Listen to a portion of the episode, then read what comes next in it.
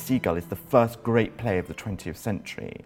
It's the play that's influenced all, all plays. I've always been a massive fan of The Seagull as a play. I just think it's the most kind of the most beautifully crafted play. But I think The Seagull is one of those plays where whoever you are and wherever you're from and however old you are, there's something in it that you'll grasp onto. The Seagull is absolutely core to his theatrical output. The Seagull is about a group of people who are on an estate in Russia. It's written at the end of the 19th century, and it's about Irina Arkadina. And, uh, but she's a very famous, world famous actress. Arkadina's been away acting, and she comes back one summer with her new lover, Trigorin, who's a very famous writer. Um, but her son, Konstantin, also wants to be a writer, but he wants to do revolutionary writing. He wants to make new thorm, forms of theatre. And, he, and he's written a play, and he gets his girlfriend, Nina, from the neighbouring state, to act in his play. And the play begins one night when they are going to show the assembled company his new play. But it goes terribly wrong because his mother, Arkadina, mocks the play and, and says it's, it's not very good because she likes more traditional work. The lights around me that come from the marsh and wander until daybreak. It's a brilliant play about ambition. It's a brilliant play about self assessment. It's a brilliant play about desperation. It's a brilliant play about boredom, how boring life can be, and what you do to combat it. The Seagull differs from the other two plays in our trilogy um, simply because the melodramatic moments of both Platonov and Ivanov are sort of getting ironed out by the time you get to the seagull. There's very little melodrama in it. And so, in a way, you're watching, you know, Chekhov's fooling you really into thinking you're watching life and you're really there with those people observing their lives. What Chekhov is exploring is, you know, ultimately the meaning of life and the nature of human existence and the idea of having a meaningful life. And all these characters are searching for meaning.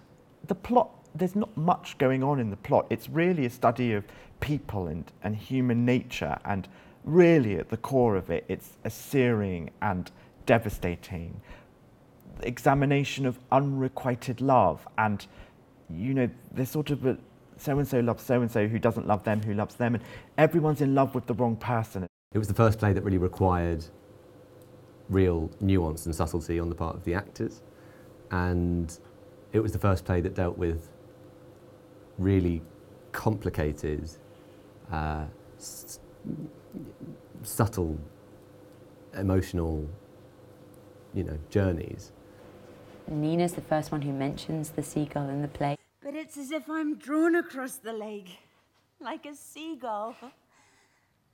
She loves him in that moment and uh, that freedom and that soaring and all her passions and joys are wrapped up with him. So then when Constantine shoots the gull, he has he's showing that a part of her has been destroyed by him and that their relationship or that love, that feeling has ended and it's it's very cruel to pick an image that she chose in a moment of love. So then when Trigorin sees the seagull and uses it um, within his story and puts her in his story, which in, immortalizes her because she thinks she feels like the seagull. come along, catches sight of her, and, well, for no other reason but that he can, he destroys her.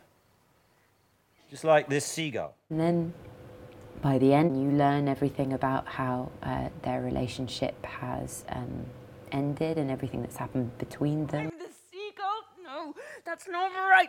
I'm the actress. I'm the actress. The seagull, she repeats at the end. To me, it's a kind of.